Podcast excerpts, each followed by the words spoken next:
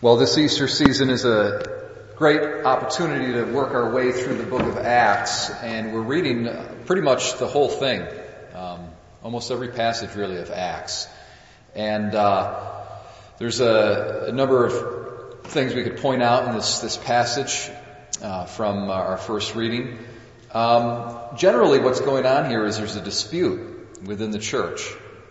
Okay, and it, it's no coincidence that the, that Luke talks about this dispute taking place right after he mentions, and there were many disciples being made, or something to that effect. Basically, the word of God, the gospel, and the good news of Jesus' resurrect, resurrection, the Easter proclamation, was making progress, and then suddenly there's a, there's a dispute in the church.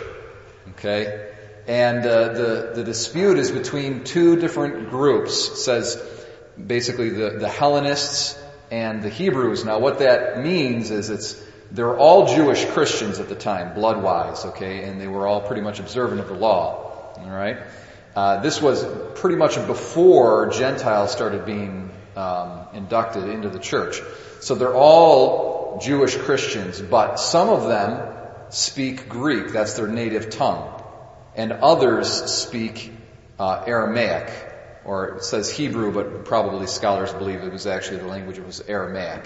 Okay, so it's two different, if you will, ethnicities. They're both Jewish, but there's there's kind of a different difference in their ethnicity in that they have a different culture, they have a different language, and uh, the the minority culture feels that it's being um, neglected, that its rights are not being um, recognized by the majority group. And so then that's the dispute breaks out from there.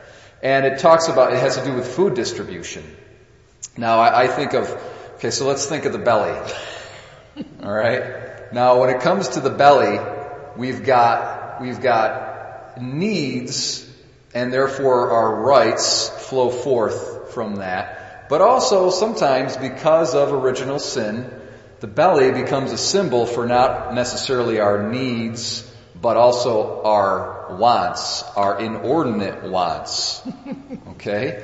So, so think about this. So sometimes, you know, within the church, does it not happen? And now also I was, mind you, I'm going to spare you because I was reflecting about what I was going to speak about today and I thought to myself, maybe I'd get really specific and just start enumerating things that we fight about. But then I said, no, I really was hammering away at these poor people all during Lent, so I'm going to give them a break here at Easter time. And I won't name specific issues, but I think we can imagine that, you know, in the midst of the Word of God wanting to make progress in our midst, are, sometimes we can stand on our rights.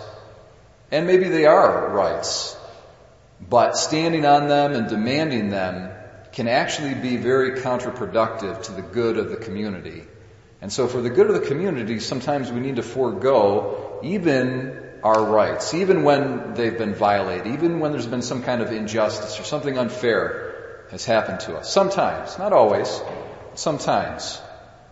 And then, all the more so, how much more do we have to forego fighting for our inordinate wants and passions and these sorts of base things that can, that can come into the community and divide things.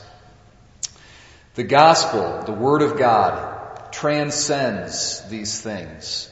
And we need to do everything in our power to make sure that it progresses and that disciples are being made because the salvation of souls is what really matters. Not so much if a flower goes here or if this song is sung or whatever it is, but it's the salvation of souls that really matters. And we might come from different cultures, different personal backgrounds, we have different histories, but we are together, united in the Word of God, and we have one blood, and that is the blood of Jesus Christ. And we have one language, and that is the language of the Word of the Gospel of Jesus Christ.